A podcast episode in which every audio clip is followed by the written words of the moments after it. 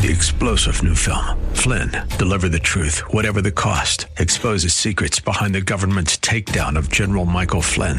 Flynn knew what the intel world had been up to. He ordered the first audit of the use of contractors. This set off alarm bells. He told the truth. He was the most dangerous person for Donald Trump to hire. They had to get rid of Flynn. Flynn, deliver the truth, whatever the cost. Available now. Watch it today. Go to salemnow.com. Salemnow.com. Welcome back to the Seth Leibsohn Show. Happy Friday, March 17th, 2023. 602 508 0960 602 uh, 602 5080 960. Sorry, I got uh, a little bit behind there. Thank you, Bill. Thank you, David. Got the whole team here today. Ruy Teixeira is a Democratic Party philosopher. You may not have heard of him. Everyone in Washington, D.C. has. He's one of those semi public intellectuals that writes a book or a column from time to time that gets a lot of discussion in think tanks, at conferences, and on C SPAN. A liberal's liberal. He has spent most of his career advising Democrats and telling them how to beat Republicans and how to become a dominant, how the Democrats can become a dominant party in America. He served everywhere from the Brookings Institution to the Center for American Progress. That penultimate line about spending most of his career advising Democrats on how to become a majoritarian party in America has never come to fruition mostly because Democrats don't take his advice, or not enough of them do. Today, he writes at his uh, Substack page an essay on how Democrats should handle the culture wars. And again, while right, his advice will not be taken. It will not be taken because it cannot be taken. Teixeira writes Democrats have a host of vulnerabilities on culturally inflected issues ranging from crime and immigration to race, gender, and policies around schooling. That is why Republicans attack them so vigorously on these issues. Republicans frequently overdo it, but that doesn't mean the vulnerabilities aren't real. There's a there there, and smart Democrats know it. Democrats have basically, he says, three choices in how to respond to this problem one, ignore, two, attack, three, diffuse. I was struck by all of this introduction. First, while Teixeira says Democrats are vulnerable on these issues, he is wrong to say that is why Republicans attack them so vigorously on these issues. Republicans attack the issues, these issues, when they attack these issues, because they are wrong, hurtful to children and other living things, and bad for America. Has nothing to do with the party. If Republicans stood for any of these things, other Republicans would attack them just as much, which is why you see, for example, Republicans attacking one another in primaries on issues of softness on some of these things, like crime or immigration. It's the issue, not the party. Second, I was struck by Teixeira's three choices ignore, attack, diffuse, because it closely, imperfectly, but closely resembles what I've called the progressive Marxist, dialectic. When common sense people discover a case of progressive social destruction, as in the sexualization or the racialization of our children, the pattern is for the left to at first deny that it is taking place. The cognate to this is to state that Republicans are exaggerating the problem. Then, when the problem is undeniably larger than even Republicans initially thought, the second element of the dialectic is to defend the program or policy. And finally, the progressive steamroller then tries to mandate it. Now, while Teixeira says that Democrats have mostly ignored and attacked Republicans for taking on these issues, he says the smarter thing is for them to diffuse it. This would be somewhat akin to James Carville advising Democrats to, in his artful phraseology, get off this woke crap. Teixeira then makes the case for why Democrats should diffuse these issues, and it's mostly advice on why they are out of the mainstream and generally losers with vast swaths of the American people. He writes, quote, The answer lies instead in option three, diffuse. This means moving aggressively to neutralize vulnerabilities in these areas by A, disassociating the party from extreme positions in their own ranks, and B, embracing a common sense approach to these issues, which typically aligns well with both democratic values and public opinion. Still quoting, the diffuse approach relieves Democrats of the need to defend a multiple of unpopular, controversial practices, thereby giving voters the impression that Democrats are unwilling to draw any lines anywhere against the activist left, and allows them instead to occupy the moral and policy high ground against Republican attacks on common sense. Moderation. Close quote. And therein lies the problem. The Democratic Party is not the party of moderation. Just look at the response from teachers' unions to the kinds of things Ron DeSantis was doing in Florida with regard to re- deracializing and desexualizing the schools. Look at the responses from the White House press secretary and the vice president and the governor of California. They all called DeSantis a racist, a white supremacist, a denier of black history, and a grand censorer. Look at how the entire warp and woof of the Democratic Party denied and then defended the censorship of scholarship they disagreed with on everything from COVID policies to investing, investigating scandals involving the Biden family. Look at how Joe Biden called the Republican Party the party of Bull Connor and Jefferson Davis and Joe George Wallace. Look at how the chairman of the DNC called Republicans and still does the party of fascism and fear these are not the rant- rantings and excesses of the fringe or from the fringe. These are verbal fusillades from the highest ranks that emanate from the mainstream of the Democratic Party. And at some point, it is going to have to be recognized from the Carvilles and Teixeiras that the mainstream of the Democratic Party is not mainstream, but extreme. Joe Biden likes to speak of today's Republican Party not being your father's or grandfather's Republican Party. He's wrong. It may not be the party of Gerald Ford or Arlen Specter or Nelson Rockefeller, but those elements and members of the party were always the outliers in the Republican Party. Our grandfathers and great grandfathers and great great grandfathers' party is the party of Abraham Lincoln, Calvin Coolidge, Barry Goldwater, and Ronald Reagan. And among that great furling ribbon or unfurling ribbon is a consistency that, mutatis mutandis, hewed to the same philosophical precepts in each age in which they were campaigning and trying to govern. Family and social values. The Republican Party was founded in 1856 and put in its party platform the language that slavery and polygamy were quote unquote twin relics of barbarism. It also incorporated the Declaration of Independence and ever since it has been ardent in securing civil rights for racial minorities up and over and against the Democratic Party. It has done the same with religious freedom, and it has done the same with trying to adjust economic policy to enhance the working class's abilities to achieve and take part in the American dream. It has stood for the American dream. It did not and does not, like today's Democratic Party, offer separate national anthems, support those who take a knee for the original national anthem, refuse to pledge allegiance or hoist an American flag. It does not, like today's Democratic Party, even in Arizona, host Fourth of July parties that are titled F the Fourth, with the whole word spelled out.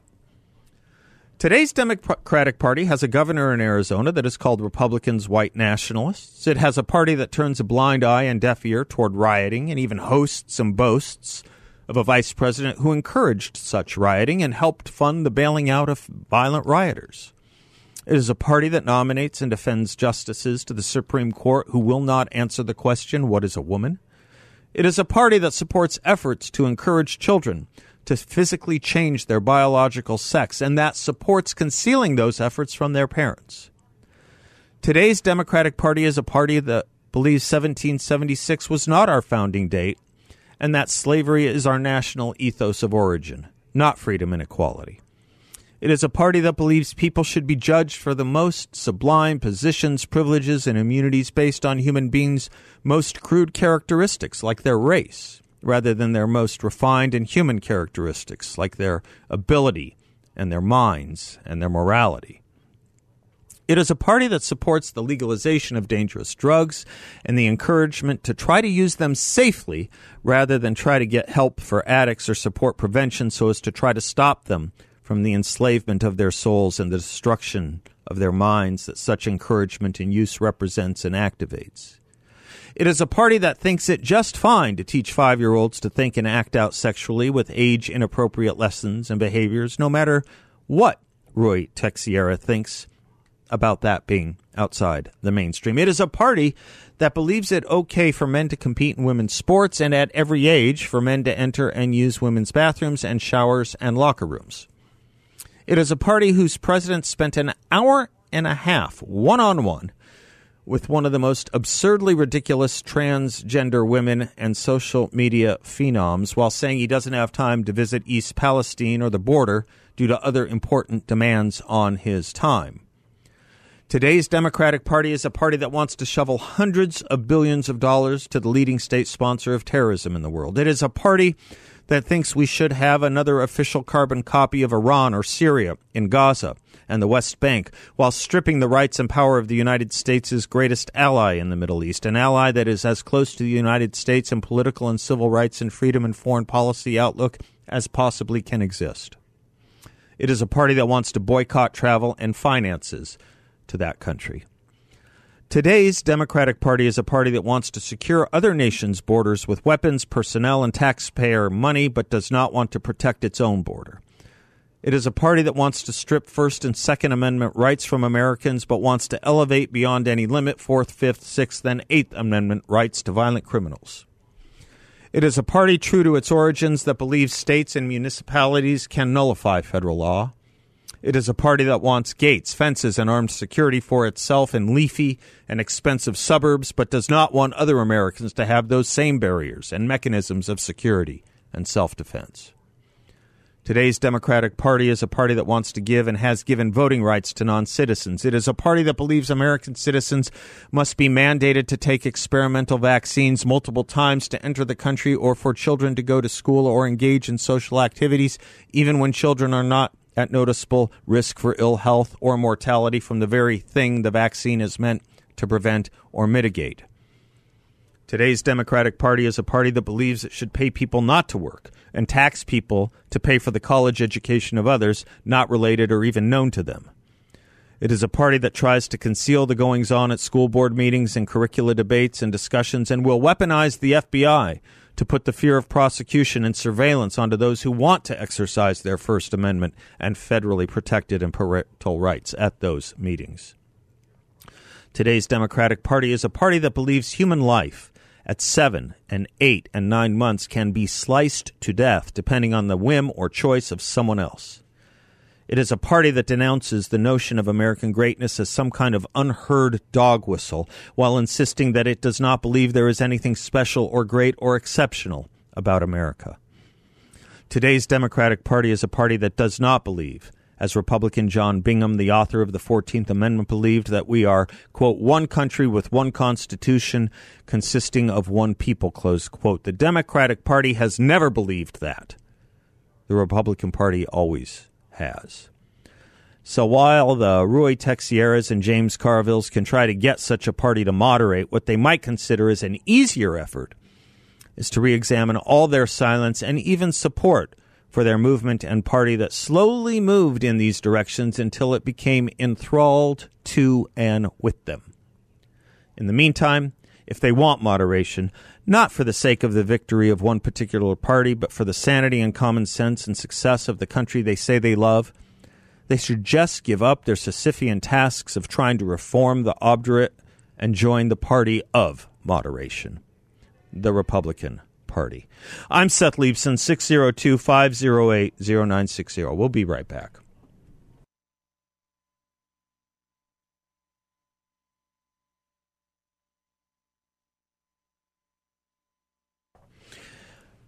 In his State of the Union speech, as well as in his budget, Joe Biden doubled down on his spending plans, adding even more to the federal deficit, which does not bode well for the value of your money. Joe Biden's disconnected view of the economy means there will be no meaningful steps taken to lessen inflation and lower interest rates. Your cash reserves and investments will be worth less, which is why I recommend calling the veteran owned Midas Gold Group to look into safeguarding your money with the stability of gold. Gold traditionally holds its value when economies fail, guarding against the destruction of inflation and the ruin of a recession. Don't let Biden's misguided economy wipe you out. Talk with the good folks at Midas Gold Group. Check them out at MidasGoldGroup.com. That's MidasGoldGroup.com. Or better yet, call them at 480 360 3000. 480 360 3000. It is open line Friday, 602 508 0960. Anything on your mind uh, or that you'd like to inject here, feel free to uh, give us a ring. It is St. Patrick's Day, and um, Carl Cannon uh, writes that St. Patrick's Day 2023 um, is the day of the week when he reprises or reprises quotations meant to be educational or uplifting. And today's lines, he says, are intended to be both, which is fitting as St. Patrick's Day is an interesting historic occasion as well as a day for merriment. Three years ago, good cheer was in short supply. The big St. Patrick Day parades were canceled in Europe as well as the United States. Ireland's prime minister cut short his annual American trip, avoiding New York City. Capitol Hill was the scene of little drinking and music. As was true at bars and restaurants across the country, the Dubliner, Washington's iconic Irish pub, reluctantly closed its doors not just for St. Patrick's Day, but for the foreseeable future. One by one, these closures and alterations in the cherished traditions and regular routines of our daily lives brought home the dimensions of the coronavirus outbreak. For college students and their families, it was the cancellation of classes, along with March Madness. For baseball fans, it was the sp- suspension of spring training and indefinite postponement of opening day. For lovers of horse racing, it was the postponing the uh, the postponing of the Kentucky Derby until December uh, September. But dispensing with such social pastimes was only the beginning. It wasn't just theaters, movie houses, and concert halls that closed. Also, Apple stores, libraries, gyms, swimming pools, dental offices. Americans were told by their political leaders to work from home. Many of those who couldn't lost their jobs and livelihoods. Before it was all over, more than 1 million Americans were said to have lost their lives with or from COVID. Even those who were spared the health consequences of COVID 19 faced life altering challenges. We know now, what should have been apparent then, that for millions of school children, remote learning is an oxymoron. The lockdown brought other medical challenges, from delayed cancer screenings to mental health crises for those struggling with addiction, depression, or pain, loneliness, or loneliness. Those who live by themselves face particularly difficult hurdles. Human beings are social animals. It turns out we need each other even if we don't always get along, which is the real theme of this morning's homily, which I'll illustrate by discussing the annual St. Patrick's Day truce between the two headstrong pols with partisan grievances. No, not Donald Trump and Nancy Pelosi, Ronald Reagan and Tip O'Neill. The heartwarming tradition of Ireland's ambassador bringing shamrocks to the White House dates to the last year of Harry Truman's presidency. Although Truman wasn't home when the first shamrocks were delivered in March 1952, the gesture eventually evolved into having the Taoiseach himself come from Dublin and personally deliver the famed clover to his American counterpart. In the early 1980s, House Speaker Tip O'Neill used the occasion to host a bipartisan lunch on Capitol Hill. It was domestic policy and not international relations that motivated O'Neill. His goal was to thaw in relations between himself and his fellow Irish American pol Ronald Reagan. I'm going to cook you some Boston corned beef and I'm going to have an Irish storyteller there, O'Neill promised Reagan, according to the official House historian. I'll have to polish up some new Irish jokes, replied the Gipper. That he did. I'll give you the rest of the story when we come right back. Let me put in a word for our friends at YRefy, which you've heard me talk a lot about. But if you still have questions about what it could mean to invest with them, give them a call at 888 YRefy 34. They will happily put you in touch with any number of local area investors who have done quite well with them. And think about your IRA. Would you like it to be earning strong fixed interest rates and not be dependent on the Fed or the stock market? You can invest with YRefy through an IRA or other qualified funds and keep your investment, including the high fixed interest rates you earn, tax deferred. That's right. Your money can stay in your IRA and you don't have to pay taxes on the income you earn. 888 YRefy 34 or online at investyrefy.com.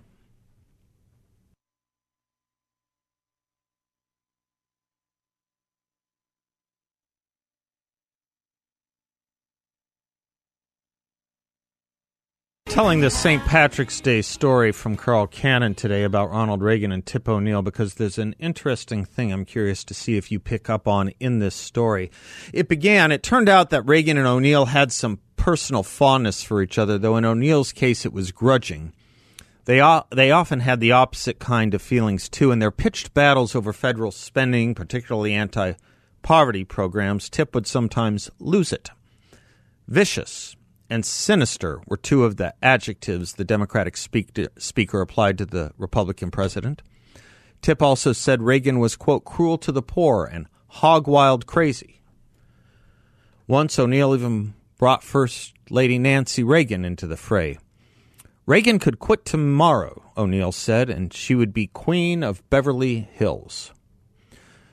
In late January of 1986, the two were at it again you're insensitive to people without jobs, Tip fumed at Reagan in a pre State of the Union meeting in the Oval Office. I thought in five years you would have grown. Hours later, the Space Shuttle Challenger exploded in the air. The White House asked the Speaker's office if the speech could be postponed, and Reagan made eloquent remarks to a stricken nation. O'Neill observed later that he'd seen the worst of Reagan and the best in a few hours' time. It was a trying day for all Americans, O'Neill wrote, and Ronald Reagan spoke to our highest ideals, he said. St. Patrick's Day came just seven weeks later. By then, the nation had grown accustomed to the way these Celtic warriors could lay down their shillelaghs and put politics aside after 6 p.m. or really any time on March 17th. That St. Patrick's Day 1986 was an occasion that today's elected officials would do well to remember and to emulate. O'Neill had announced his retirement at the end of the 100 Congress and fundraising dinner was held at the Washington Hilton Hotel. Bob Hope spoke, Ted Kennedy, Irish Prime Minister Garret FitzGerald, Gerald Ford, and of course Reagan. Gentle needling of O'Neill was encouraged as long as it was tempered with self deprecation, and Reagan delivered both, as did Tip. I have traveled the nations of the world, O'Neill said when thanking Reagan for coming. You see on one side of the hall the leadership and other side the minority, and they don't talk. We have different philosophies, O'Neill added, looking at the president, but I want to tell you, mu- you much I, ad- I want to tell you how much I admire you, your charm, your humor, your wit. Sometimes when I get up in the morning, I tell myself, don't let it get you, old boy. When it was Reagan's turn, he quipped, To be honest, I've always known that Tip was behind me, even if it was only at the State of the Union address. As they made each proposal, I could hear Tip whispering to George Bush, Forget it, no way, fat chance. Reagan then turned serious. Ladies and gentlemen, I think you know Tip and I have been kidding each other for some time now, and I hope this continues for some time to come. A little kidding is, after all, a sign of affection, the sort of things that friends do with each other. It may be said that Reagan and O'Neill weren't really close personally, and that which they did to each other was more than kidding. They were practicing serious oppositional politics, and yet there was mutual respect there and a determination not to dehumanize the other side. Mr. Speaker, I'm grateful you have permitted me in the past, and I hope in the future that singular honor, the honor of calling you my friend, Reagan said at the St. Patrick's Day testimonial. I think the fact of our friendship is testimony to the political system that we're a part of and country we live in, a country which permits two not so shy and not so retiring Irishmen to have it out on the issues rather than on each other or their countrymen. You see, when President Reagan spoke of friendship, he was really talking about something more profound, at least when it comes to self government. He was talking about the importance of recognizing that in the American political context, those on the other, uh, other side of the aisle may be adversaries, they may be opponents, but they are not enemies. That's the very word used by the very first Republican president in his 1861 inaugural address. He also used the word Ronald Reagan would apply to Tip O'Neill. We are not enemies, but friends, Abraham Lincoln said. We must not be enemies. Though passion may have strained, it must not break our bonds of affection. And that's the story Carl, Cannon writes about the Reagan O'Neill feud using St. Patrick's Day as the springboard for it. Do you notice something interesting about it? Do you notice the most interesting thing about it?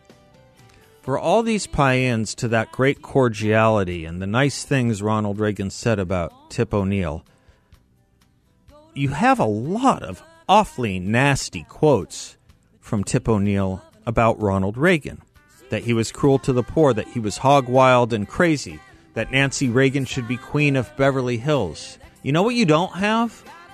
No examples of Reagan saying that kind of stuff about Tip O'Neill. None. Zero. The friendship really went one way from Republican to Democrat. The idea that Tip O'Neill was kind or decent or jocular with Ronald Reagan, it's just not accurate. I'm Seth Leibsohn. We'll be right back.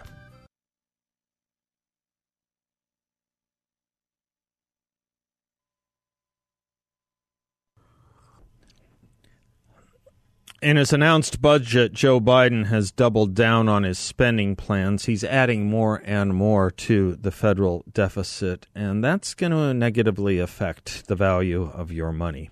His misprioritized view of the economy, Joe Biden's, means that there will be no real steps taken to lower inflation or interest rates, and your cash and investments will be worth a lot less, which is why I, Seb Gorka, and thousands of you who already use the veteran owned Midas Gold Group know how great they are and how valuable they are to looking into safeguarding your money with the stability of gold from the veteran owned Midas Gold Group. Gold traditionally holds its value when economies fail, guarding against the destruction of inflation and the ruin of a recession. So don't let Joe Biden's misguided economy wipe, wipe you out. Talk with good folks, the good folks at the Midas Gold Group. MidasGoldGroup.com. Website, MidasGoldGroup.com, or better yet, call them at 480 360 3000. That's 480 360 3000. Never have I, um, in recent memory, or really any memory that I can think of, seen so much about the spouse of the vice president um, as I have with Doug Emhoff, who is uh, it's known as the second gentleman. Fine, I, that's that's that's fine. Second gentleman, Doug Emhoff. He was out the uh, at the South by Southwest conference uh, this week in Austin, Texas, and he said he believes the in an interview he said he believes the hate that fueled the Holocaust is also found at school board meetings when parents confront leftist administrators.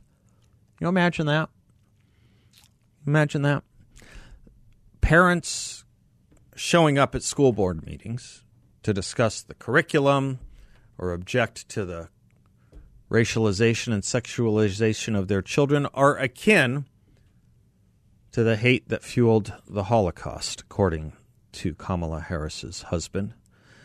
Emhoff kicked off the conversation by bragging that the Biden administration is doing great, but quickly shifted the discussion to focus on his public campaign against hate and anti Semitism. I remember when there was an uptick of anti Semitism in, tw- in uh, 2017 and 2018, the New York Times and all the liberal lefties were blaming it on Donald Trump. Now that there's an even greater rise in anti Semitism, is anyone blaming it on Joe Biden?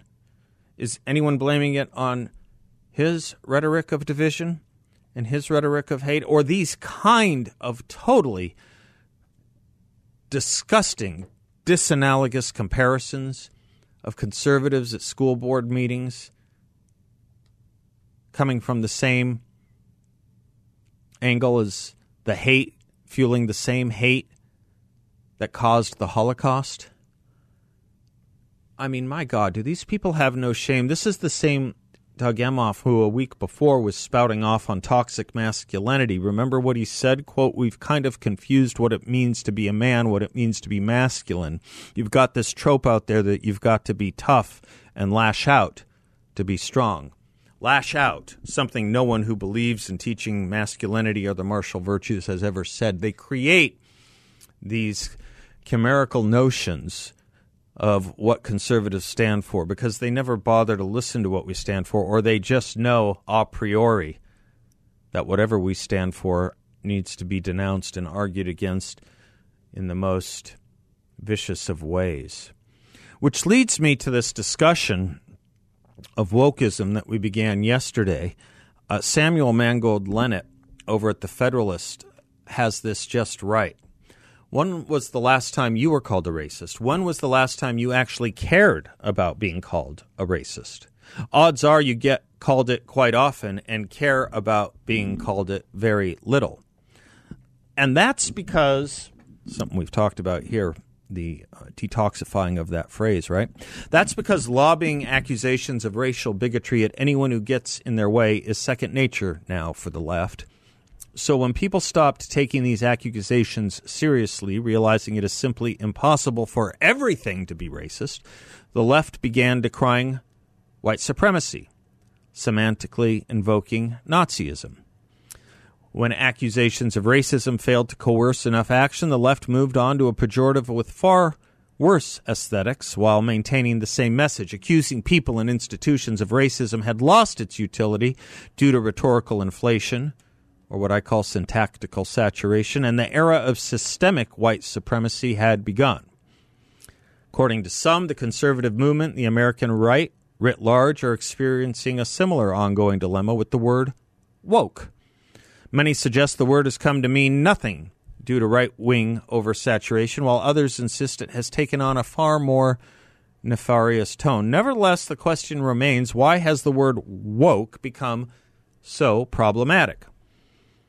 On Tuesday, as we mentioned, Bethany Mandel, frequent guest here and the co author of Stolen Youth, appeared on the Hills uh, podcast to discuss leftism, leftism's role in damaging American families. And during the discussion, Joy Gray, co host of the show Bad Faith, asked Mandel if she would mind defining woke, because it's come up a couple of times. And what followed was a brief moment of self consciousness in which Mandel stumbled over her words a bit before offering a generally accepted definition of the term. Despite this, the moment was clipped and the author was lambasted as both a bigot and a buffoon across the web. The whole point of this exercise was to humiliate someone offering a coherent definition of wokeism that was insufficiently deferential to the whims of leftist ideologues. However, the attempt was unsuccessful. Dragging Mandel through the digital public square did not result in the typical groveling struggle session that has come to be expected whenever people explain their opinions in public, but it did inspire many to inquire just what is the nature of the term woke? The, the term started to increase its prevalence in the early to mid 2010s, back when Black Lives Matter referring referred to, referred to a hashtag, came up with the hashtag using the word woke. Not an organization. And when the hot button social issue du jour was the legalization of homosexual marriage, you saw it again. Despite its original meaning used in common parlance simply to refer to personal vigilance, woke quickly took on social and political meaning, like how every other community uses specific language to signify in group allegiance. Woke was used to inculcate oneself among the broader cause of the burgeoning leftist cultural hegemony, and by extension, the Democratic Party. The left gave us this word, they used it. It was their, shall we say, shibboleth to signal and virtue signal that they were hip with it. They got it. They were part of the club. But as the term became more and more associated with the party, it became less specifically connected with racial protest movements and more a word for supporting the party platform. Stay woke, the Democrats said. Stay woke was the t shirt you saw at election rallies at Democratic candidate parties and conventions. I'll say something more about it in a moment. The idea that Republicans use the phrase derisively is untrue. We didn't create it, we didn't come up with it, we didn't nurture it, we didn't spread it. The left did. We're just criticizing it. I suppose you're not allowed to criticize anything the left comes up with. However, if you are a conservative and criticize something the left comes up with, um, you're a white supremacist. We'll tell you more about this in a moment.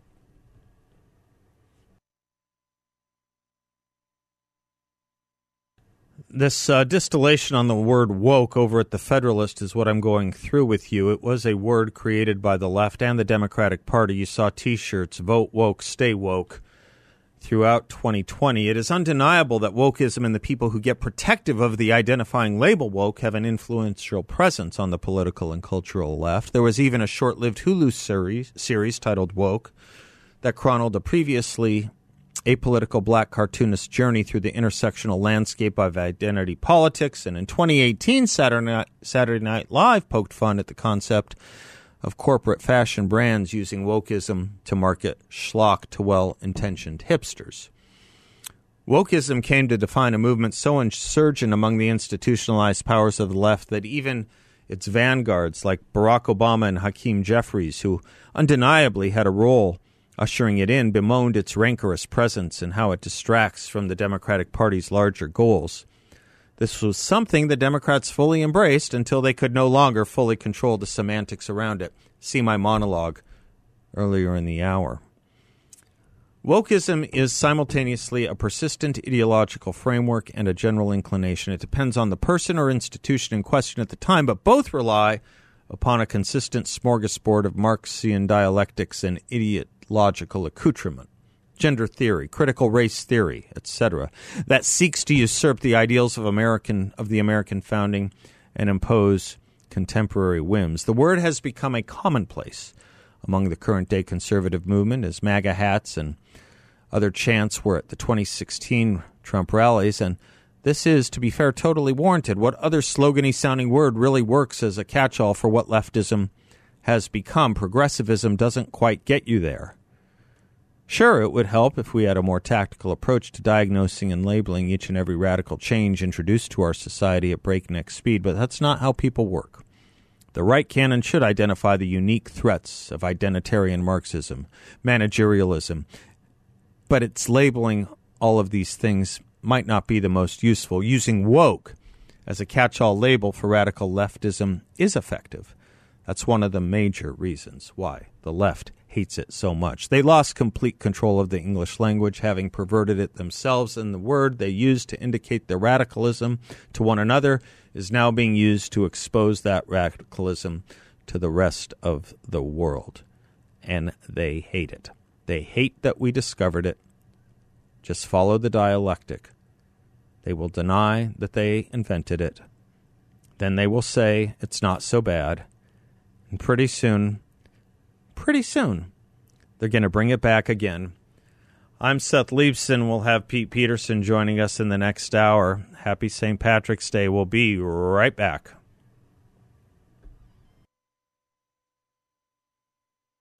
Three star general Michael J. Flynn, head of the Pentagon Intelligence Agency, knew all the government's dirty secrets. He was one of the most respected generals in the military. Flynn knew what the intel world had been up to, he understood its funding. He ordered the first audit of the use of contractors. This set off alarm bells.